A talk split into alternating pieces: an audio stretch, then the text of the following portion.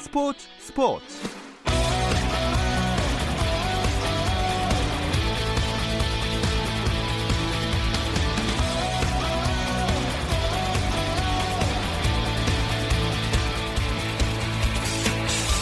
스포츠가 있는 저녁 어떠신가요? 아나운서 김종현입니다. 오늘 하루 스포츠계를 돌아보는 스포츠 타임라인으로 김종현의 스포츠 스포츠 출발합니다.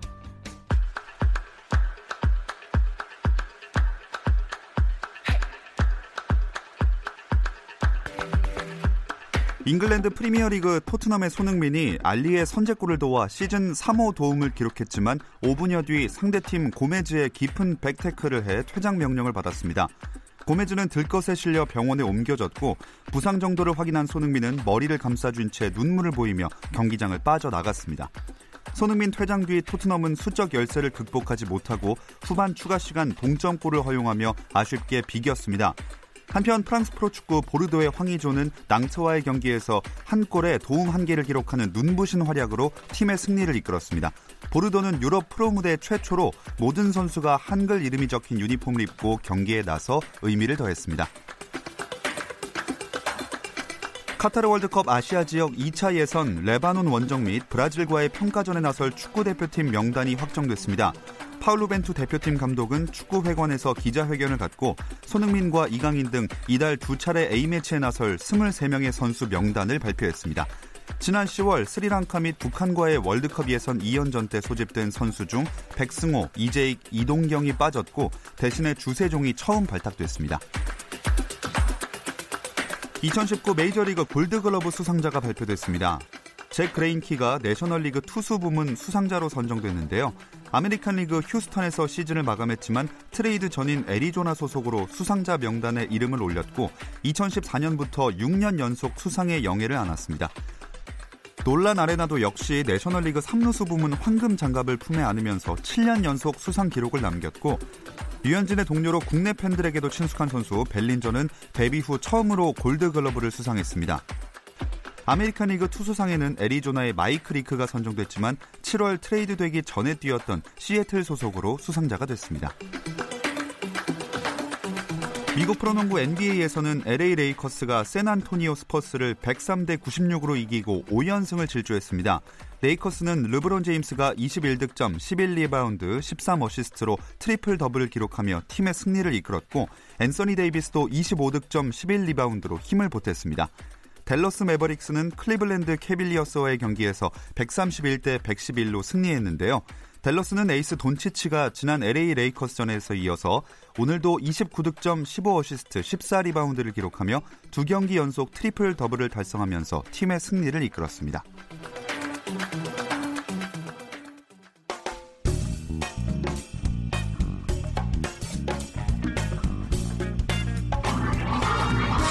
월요일 이 시간에는 저와 함께 야구 한 잔 어떠신가요? 편안하고 유쾌한 야구 이야기 안치용 정세영의 야구 한 잔 시작하겠습니다.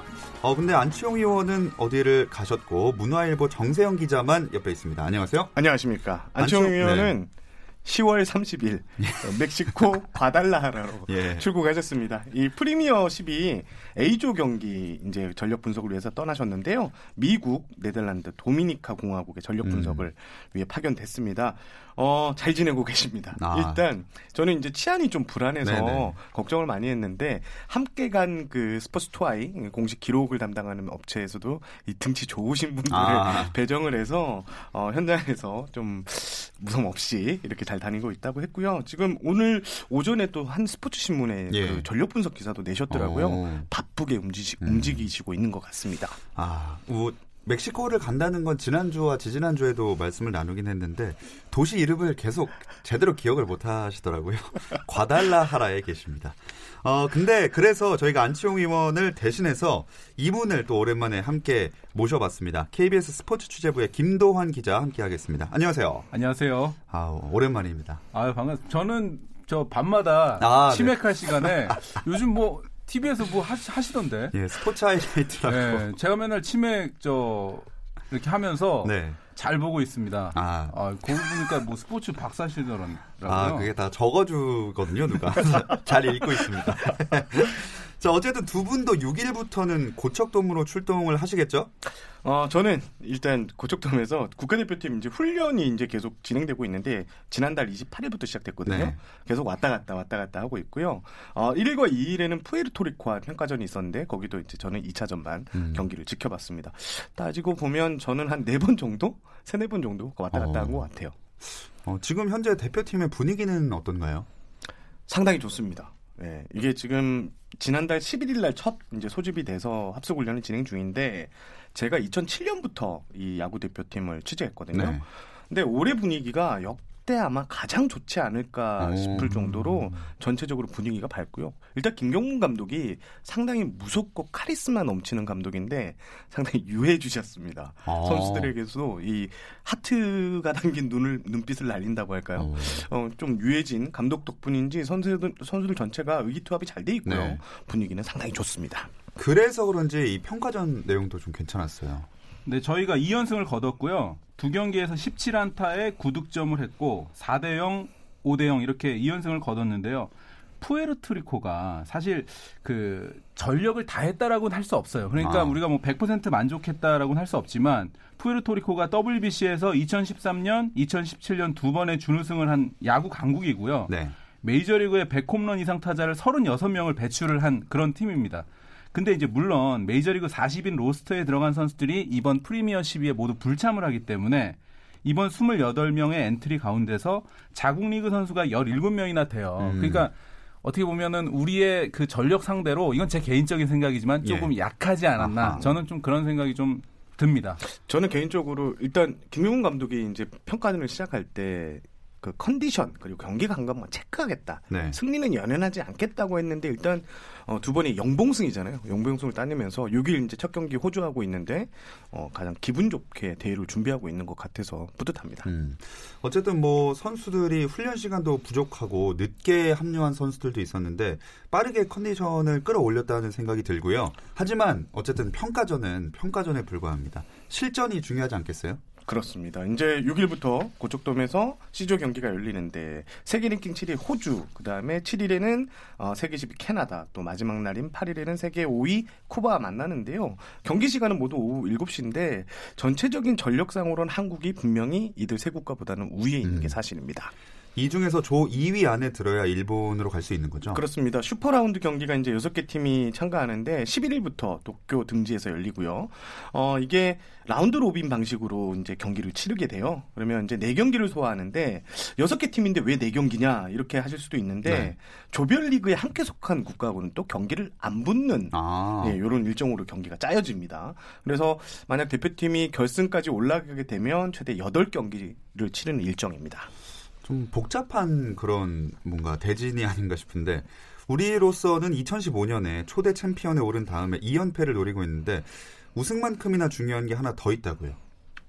네, 저희가 일단은 이번 대회에서 대만, 호주보다 일단 무조건 성적이 좋게 나와야 네. 그러니까 아시아 오세아니아 지역 1위의 자격을 해야 2020년 도쿄 올림픽 본선 출전권이 있습니다. 예. 그러니까 이 세 나라가 만약에 1라운드에서 다 탈락할 수도 있잖아요. 만약에 이거는 뭐 그렇죠? 뭐 만약이지만 예, 예. 그렇게 되면 다음 달에 세 나라끼리 결정전을 치러야 되는 그런 상황도 올수 아, 있어요. 그래요? 그러니까 우리나라가 2017년에 제가 이 고척돔이 참 터가 조금 아직 대표팀하고는 안 좋은 게 네. 2017년이죠. 네, WBC에서 이스라엘한테 지면서 우리가 그 네. 꿈에도 생각지 못할 그럴 네. 경우가 있었지 않습니까? 그러니까 이번에는 무조건 어, 대만하고 호주보다 좀 성적이 나가, 나와야 되고요. 제가 그래서 이번에는 대표팀의 그 의식주 가운데서 네. 숙소 취재를 좀 한번 해볼까 좀 생각하고 있어요. 그 숙소 어떻게 취재가 좀 되냐고 제가 물어봤는데 왜 그러냐면 2017년에는 저희가 성적이 좋지 않을 때 네. 고속터미널에 있는 메리어트 호텔을 썼어요. 예. 그러니까 거리도 좀 멀고 맞습니다. 네. 그리고 선수들이 밖에 나가서 식사도 하고 좀 분위기가 좀 안 좋았던 선수들이 좀 있었어요. 제가 실명을 밝히긴 좀 그렇지만 그런데 음. 이번에는 신도림에 있는 그 디큐브로 옮겼죠.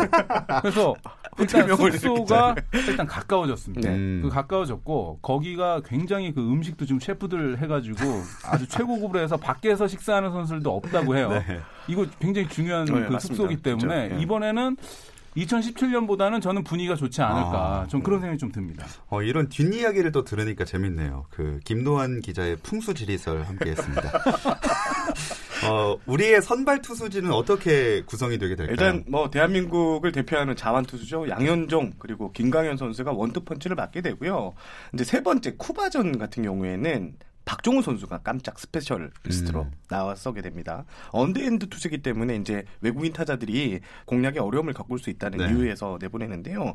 일단 양현종, 김광현 선수는 1, 2차전에 어떤 경기에 나설지는 아직 확정은 안 됐고요. 이 두 경기 중에 한 명이 나오고 네, 박종훈 선수 같은 경우에는 최근 이제 시뮬레이션 및 연습 경기에서도 예. 상당히 잘 던졌는데 어, 쿠바를 상대로 아주 좋은 호투를 음. 하겠다, 자신 있다 뭐 이렇게 말할 정도로 자신감이 넘치고 있습니다. 자. 분위기 좋은 우리 대표팀. 게다가 또 마무리 투수는 워낙에 자원들이 많아서 누가 나올지 고민이 될 것 같아요. 네, 이번에 뭐 키움에서 한국 시리즈 때 맹활약을 펼쳤던 조상우 선수를 비롯해서 예. 하재훈, 고우석, 원종현, 이용찬 뭐 많은데요. 제가 28명 엔트리 중에 투수가 13명으로 채워져서 유형을 한번 분석을 해 보니까 오른손이 6명, 왼손이 5명, 언더핸드 한 명, 사이드암 한 명 이렇게 음. 다양하게 이제 조합이 있어요. 근데 일단 김경문 감독의 말 중에 굉장히 뼈 있었던 것은 키움이 조상우 선수를 한국 시리즈에서도 9회 쓰지 않고 6회부터 가장 중요한 순간 절체절명 위기에 썼잖아요. 네. 그것을 어떻게 보면 대표팀에 좀 도입을 할 수 있다라고 어, 이야기를 맞습니다. 해서 제 생각에는 9회 마무리도 중요하지만 이 선수들 가운데서 구위가 가장 뛰어난 선수들을 6, 7, 8회 중에 한 번 쓸 것 같은데 어떻게 보십니까? 저도 마찬가지입니다. 그 김용훈 어. 감독이 이렇게 잘 얘기를 안 해요. 자기 전략 이런 네. 걸잘 공개를 안 하는데 이번에는 대놓고 기자들한테 이제 자기도 그렇게 하고 싶다. 음. 정말 인상적이었다고 어, 그런 말을 남겼거든요. 그래서 조상우 선수는 제가 보기에도 예, 가장 위기의 순간에 네. 등판할 네. 가능성이 높고 실제로도 이 데이터를 보면요. 가, 이 마무리 투수가 9회에 나오는 게 아니라 가장 위기의 상황에서 나왔을 때 막는 확률이 가장 적다고 해요. 그러니까 어. 높다고 해요. 이길 확률이. 네네.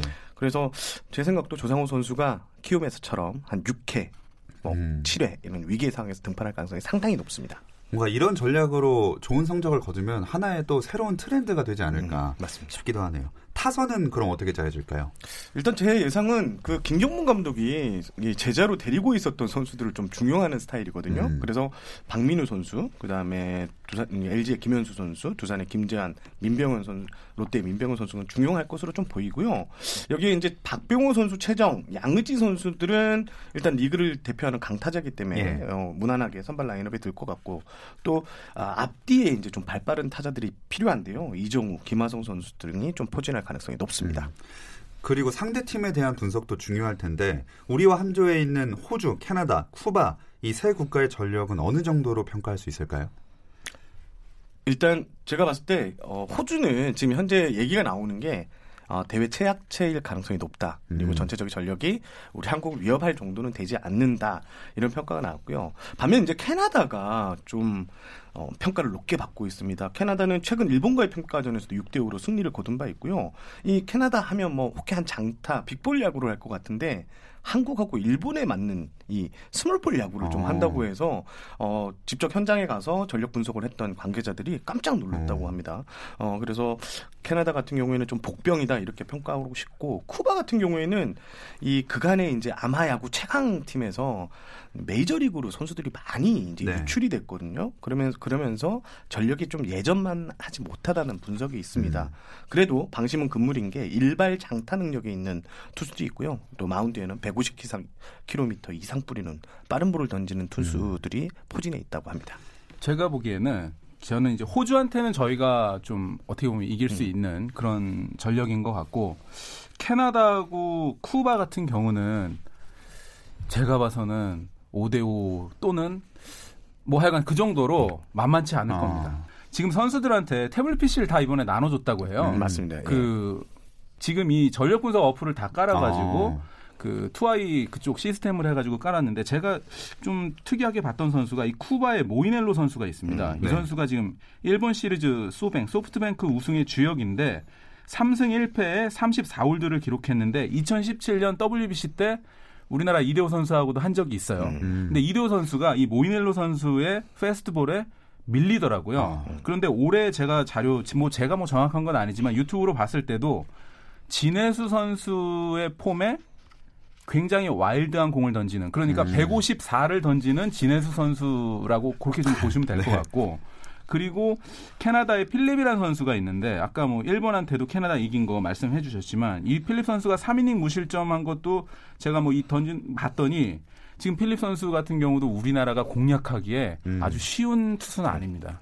그러니까 저는 어떤 게 좀 생각나냐면 돌다리도 두들겨 봐야 되는 게 2012 아시아 시리즈 때 류중일 감독이 삼성이 최전성기 때 그때 몽고 그 라미고인가요? 저 네네. 마이클 로리 선수한테 하나도 못 때리고 졌잖아요. 음. 그러니까 국제 대회는 네. 그런 경우가 있기 때문에 저희가 신중하게 접근을 해야 되지 않을까 그런 생각이 좀 듭니다.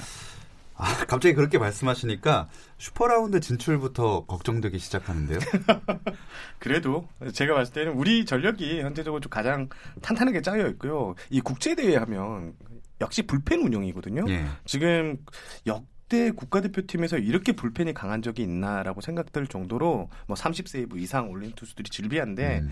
어, 불펜진 뎁스 그리고 김경문 감독 자체 끊어치기에 또 강한 이런 유형의 감독인데 이런 점을 봤을 때는 저는 잘 틀리지만 우리가 어, 잘 틀리시면 아니 근데 저도 여의도 펠레라고 그래가지고 네. 그럼 빨리 떨어진다고 예측을 하세요 두 분 다. 네. 저도 여의도 펠레라서 네. 제가 하는 거 다 반대로 되더라고요. 그래서 오늘 아, 예측을 안 하시겠습니까? 어, 네. 간다. 어, 간다. 간다. 좋습니다. 갈 수 있을 것 같습니다. 슈퍼 라운드까지는 최소한.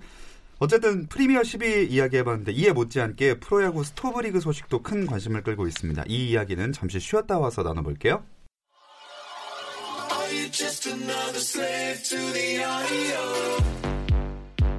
국내 유일 스포츠 매거진 라디오 김종현의 스포츠 스포츠 김종현의 스포츠 스포츠 월요일은 더가우 단팎의 이야기들을 안주 삼아 야구 한 잔 함께하고 있습니다. 자, 두산 김태형 감독과의 재계약을 뜸들이지 않고 바로 발표를 했어요. 뭐 예상됐던 일이죠. 어, 지난달 29일이었고요. 어, 계약금 7억 원, 연봉 7억 원 등 총액 28억 원에 이제 계약을 했습니다. 어, 영경혁 감독이 지난해 이제 받았던 총액 그 25억 원을 넘어서 역대 사상 최고, 최고 금액이고요. 뭐 김태형 감독은 말이 필요 없죠. 지금 한국 시리즈 우승 세 차례를 했고 지난 5년 동안 그다음에 통산 승률이요. 6할 1푼 1리인데요. 음. 435승 5무 277패. 역대 KBO 감독 중 가장 높은 승률입니다. 음. 이런 감독 무조건 재기할 네. 근데 의외였던 게 키움이 장정석 감독과의 재계약이 늦어진다 싶더니 아예 그냥 감독을 교체해 버렸어요. 네, 오늘 손혁 감독하고 이제 계약을 전격 발표했는데 계약 기간이 2년이에요. 3년이 아니고 2년이고 계약금 2억 원, 연봉 2억 원 등 총 6억 원이니까 김태형 감독님이 28억 원에 하셨습니까? 제가 사실 키움한테 이 액수를 좀 물어봤어요. 물어봤더니 네. 그런 거 취재 좀 그만하라고. 키움이 사실 재정이 좀 네. 어려워요. 네. 어렵고 음. 무엇보다 뭐 지금 하송 대표이사가 손혁 감독이 끊임없이 연구하는 지도자고 야구에 대한 열정이 뜨겁다라고 이제 보도 자료를 사실 이게 이제 영혼 없는 보도 자료인데요. 뭐 제가 보기엔 그렇습니다. 뭐 기자들은 다 알고 있지만 이게 그 옥중 경영의 의혹을 음. 받고 있는 이장석 대표의 그 색깔을 지우기 위한 왜냐하면 장정석 감독이 야구계에서는 이장석 감독의 왼팔 역할을 음, 그동안 맞습니다. 좀 해오지 네. 않았습니까? 그래서 음. 그런 좀 뒷얘기가 있고요. 얼마 전에 지난주에 SBS가 보도한 그 영향이 좀 있어요. 음. SBS가 그 키움 그 지도층의 예. 그 모럴 해저드에 대해서 음, 그 음. 연봉을 많이 가지고 하고 여러 가지 그 문제점에 대해서 분식집 이야기는 좀 어떻게 잘못 좀 흘러갔지만 뭐 그런 게 있어서 그런 연장선상에서 네. 손혁 신인 감독이 오지 않았나 저는 그렇게 분석하고 있습니다. 실제로 그 옥중영형 그 논란이 불러진 그 전까지만 하더라도 네. 장정석 감독이 재계약으로 가는 게 이제 기정사실화되는 음. 분위기였거든요. 근데 갑자기 그 기사가 터지고 나서 뭔가 키움에서 움직임이 많았다고 해요. 네. 갑자기 주변에서 어 나 키움 면접 봤어. 어. 라는 이런 얘기를 한 이제 야구인도 있고요. 어 키움에서는 지금 외국인 감독 두 명, 또 뭐 국내 감독 세 명 해서 이렇게 면접까지 봤다고 했는데 어 최근 논란 속에서 예, 이런 논란들이 감독 교체까지 이루어진 게 아닌가 싶습니다. 네. 그러니까 어쨌든 하성 저 대표이사가 지금 이렇게 이제 발표를 했는데 이 키움이라는 구단 자체가 프로야구 구단에서 지금 아직까지는 정착되지 못한 면이 있고요. 제가 기자 생활하고 제일 먼저 송사에 휘말릴 뻔했던 사건이 이 하성 대표 이사가 김성근 감독 그 고양, 고양 원더스 시절에 네. 그또 왼팔이셨잖아요. 제가 그 고양 원더스 좀 까는 기사 한번 썼더니 저한테 저 소송 걸겠다고 전화 오신 어, 분입니다. 그래서 제가 이 하성 대표이사하고 그 이후로 사실 좀 가까워졌어요. 네. 물론 하성 대표이사가 취하해가지고 저도 회사에 변호사도 알아보고 뭐 했는데 그 일은 없었던 거로 됐지만 여러 가지 그 언론과의 그런 마찰도 있었고 선수들 간의 그런 마찰 그리고 선수들 연봉을 적게 해주다 보니까 코치, 코칭 스태프 선수들이 다 키움이나 넥센을 한번 거쳐갔다가 떠나는 것으로 인식되고 있는 그런 음. 상황이 있어서 여러 가지 좀 안 좋은 점도 있었던 그런 상황입니다. 네. 그나저나 뭐 다른 구단들도 코치진의 변화가 많이 있어 보이더라고요. 일단 어, 허문회 감독이 최근 취임한 롯데 같은 경우에는 키움에서 노병오 투수 코치 또 윤윤덕 quality control 코치를 영입했고요. 두산에서는 조은총 코치도 롯데로 데려왔는데 아, 롯데의 경우 뭐 1군 타격 코치 또 수비 코치 배터리 코치가 또 비어 있어요. 네. 아마 허문회 감독이 또 다양한 구단에서 좀 데리고 올 것 같은데 아무래도 키움 쪽에서 인재를 음. 좀 데려올 가능성이 높고 지금 다른 구단들도 서서히 이제 코칭 스태프 인선을 확정해서 발표하고 있는데요. 한화 같은 경우에는 좀 1, 2군 보직을 좀 많이 바꿨고요. 김성래 타격 코치를 메인으로 하는 이런 인선을 발표했고 어, 최근에는 두산의 타격 코치였던 정경배 타격 코치를 또 2군 타격 코치로 영입하기도 했습니다. SK는 이진영 지금 현 국가대표 전력 분석관을 또 메인 타격 코치로 영입하는 등 어, 이번 주 안으로 이제 다른 구단들이 이제 코칭 스태프 인사를 확정한다는 계획입니다. 자, 그리고 또 관심은 FA 계약에도 많이 몰리고 있는데 FA 재수생인 노경은 선수가 스타트를 끊었습니다. 이걸 참 오래 계약으로 봐야 될지 작년 계약으로 봐야 될지 네. 그런데 재수생이죠. 네. 어, 오늘 이제 노경훈 선수가 롯데자이언트와 2년 계약에 총액 11억 원 그 내용을 보면 계약금이 3억이고 연봉 4억 또 옵션이 4억으로 책정됐습니다. 노경훈 선수 진짜 지난해 겨울에 마음고생이 좀 심했는데 네. 지난해 성적은 나쁘지가 않았어요. 33경기에서 9승 6패 평균 자책점이 4.08인데 이게 롯데와 협상하는 과정에서 좀 감정 싸움이 음. 좀 있었고요. 그래서 계약에 실패했고 다른 구단에서도 좀 노경훈 선수를 영입하는데 좀 부담을 상당히 느꼈습니다. 하지만 롯데는 사실 이제 노경훈 선수를 성민규 단장이 부취임하면서 끌고 가겠다, 안고 가겠다라고 음. 이렇게 말, 밝혔고요. 예상대로 어, 노경훈 선수가 한 시즌을 쉬었지만 훈련 게을리하지 않았다. 음. 또 실전 투구도 계속 꾸준히 해왔다. 이런 이유에서 계약하게 됐다. 이렇게 밝혔습니다. 자, 2020년에 FA 자격 선수 중에서 여러 명이 그리고 또 권리 행사를 하게 됐습니다. 19명 명단을 보면 올해는 대박인 선수는 그렇게 눈에 음, 띄지가 그렇죠. 않습니다. 왜냐하면 양의주 선수 같이 이제 100억대 이상 예. 규모의 계약보다는 이제 중박 소중박이라고 해야 될까요? 이 정도 계약이 이루어질 텐데 가장 관심이 있는 포지션은 아무래도 포수 두 명, 이지영 선수, 김태균 선수가 좀 어, 관심을 받을 것 같고요. 네. 또 LG에서 이제 FA로 불린 오지환 선수, 또 기아에서 나온 김선빈, 안치홍 뭐 이 정도 선수들이 관심을 받을 것 같은데요. 또 롯데 전준우 선수도 관심이 있을 것 같은데 제 예상은 대부분 국내부 잔류할 것 같아요 원소들. 어. 올해 생각보다 FA 시장이 좀 재미가 없는 게 지금 기사를 보시면 대부분 구단에서 올인하겠다는 이런 전략을 대놓고 그렇게 얘기를 네. 하거든요. 김태군 선수는 거예요. 어떻게 보시나요? 저는 김태군, 이지영 선수 중에 한 명 정도가 롯데가 어떻게 무조건 뛰어듭니다. 롯데. 예, 롯데가 지금 뛰어든다고 공식적으로 얘기를 했으니까 할 것 같은데 이지영 선수가 33살이고 김태군 선수가 30살. 그러니까 나이 차이는 3살인데 뭐 수비 면에서는 김태군 선수가 좀 더 뛰어난 것 같고 이지영 선수는 이제 공수 겸장이라고 뭐 이런 평가도 있는데 제가 봐서는 롯데 입장에서는 두 선수 중에 한 명을 잡아야 될 것 같고 네. 팀을 떠나고 싶은 마음은 두 선수 도 어느 정도 있는 것 같아요. 근데 이지영 선수는 예. 또그 요번 월 한국 시리즈 할때 예, 예. 꼭 남겠다고 미디어데이에서 이렇게 그러니까요. 아, 인터뷰를 네. 네, 인터뷰를 해가지고 네, 또 키움에서 지금 또 키움 하성 내... 대표이사가 이분이 참 그 어떤 마음을 갖고 있는지 저도 잘 모르, 모르는데 키움의 재정 상태로는 이지영 선수를 놓을 수도 있지 않을까라는 음. 생각이 드는데 이지영 선수가 저도 그 미디어데이를 이제 유심히 봤는데 그게 사실 영혼 없는 멘트는 아니었어요. 음. 아니었지만 일단은 시장은 돈으로 움직이는 거기 때문에 이지영과 김태군의 경쟁, 롯데자이언츠 정도의 지금 그 구단의 그 뭐 방침이라면 충분히 두 선수 중에 한 명은 전 롯데행이 예상되지 않을까 그렇게 좀 전망이 됩니다. 저는 김태균 선수가 좀 가능성이 있는 게 롯데 구단과 그 김태균 선수 에이전트 관계가 또 그렇게 나쁘지 그렇죠. 않은 걸로 아, 그렇죠. 알고 있어요. 그래서 아무래도 김태균 선수 쪽으로 많이 기울어 있을 음. 것 같고요. 또 이재용 선수가 지금 서울 생활에 상당히 만족하는 걸로 알고 있습니다. 게다가 또 저 대주주인 이장석 그 대표가 예. 전전 대표가 이지영은 내가 지킨다 이렇게 얘기한 아. 거로 봐서는 그 참 옥중경영의 그런 의혹을 벗어내기 위해서는 이지영을 안 지키는 오히려 안 지킬지 아. 지킬지 왜냐하면 키움이라는 구단은요 예상하기가 굉장히 힘듭니다. 음. 갑자기 바뀌어요. 갑자기 바뀌고 뭐 그 내부에서도 네. 누가 고발을 하고 막 이런 상태이기 때문에 음. 굉장히 예측하기 힘듭니다. 네. 그리고 또 예측하기 힘든 이 야구판에서 두 분의 예측도 항상 틀리시기 때문에 어떻게 이적을 하거나 뭐 이럴지는 지켜봐야 할것 같습니다. 외국인 선수 재계약은 어떻게 보세요?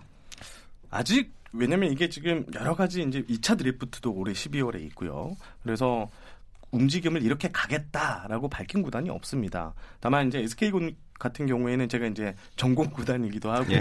네, 그래서 산체스 선수하고 같은 경우에는 아. 뭐 재계약이 유력하고요. 로맥 선수도 어 조금 아쉬운 모습을 보였지만 높은 팀 적응 그 모습을 보였기 때문에 네. 재계약 가능성이 높고 소사 선수는 아마 결별하지 않을까라는 음. 예상을 해봅니다. 게다가 또 로맥 선수는 고맙게 캐나다 대표로 안 나오잖아요. 아 맞아요. 그러니까 이게 이, 이 선수들이 사실 상대 팀의 주축 선수가 이번에 프리미어 12에 되면 이게 만만치 않은 선수들이 굉장히 많아요. 네. 그러니까 제미 로백 선수도 그렇죠. 다익슨 선수도 음, 그렇죠. 맞습니다. 전부 캐나다 대표 자격이 있는데도 불구하고 그렇게 되고 또 호주 대표에 지금 저 하나에서 뛰는 저 이번에 누, 누굽니까?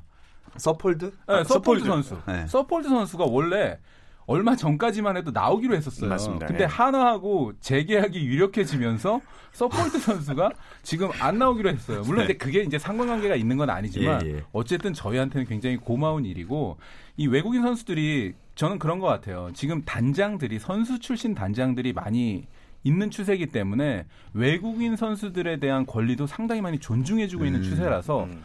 단, 단 예전엔 단년 계약이 많았는데 네. 2년 3년씩 계속 연장해가는 추세가 늘어나고 있는 것 같습니다. 음. 로백 선수는 가기 전에 눈물을 글썽이면서 저 갑니다라고 인사하고 갔다는데 그 모습이 참 애처로웠다고 해요. 저도 로맥 네. 선수 그 우리 슈퍼맨이 돌아왔다에 원래 로맥 선수를 섭외를 아, 했었어요. 아, 근데 이제 여러 가지 좀 뭐 안 맞는 게 음. 있어가지고 음. 이동국 선수하고 저 박주호 선수로 좀 바꿨는데 저는 내년에 좀 뛰면서 슈퍼맨이 돌아올 때도 좀 한번 출연해 줬으면 그런 바람이 있습니다. 어, 네. 그것도 굉장히 재미있는 야구 선수도 한 명 나오는 것도 재미있게 그렇죠. 될것 같습니다. 자, 오늘 야구 이야기는 여기까지 나누겠습니다. 함께 해주신 문화일보 정세영 기자, KBS 스포츠 취재부 김도환 기자, 고맙습니다. 감사합니다. 감사합니다. 내일도 저녁 8시 30분에 함께 해주세요. 김정현의 스포츠 스포츠.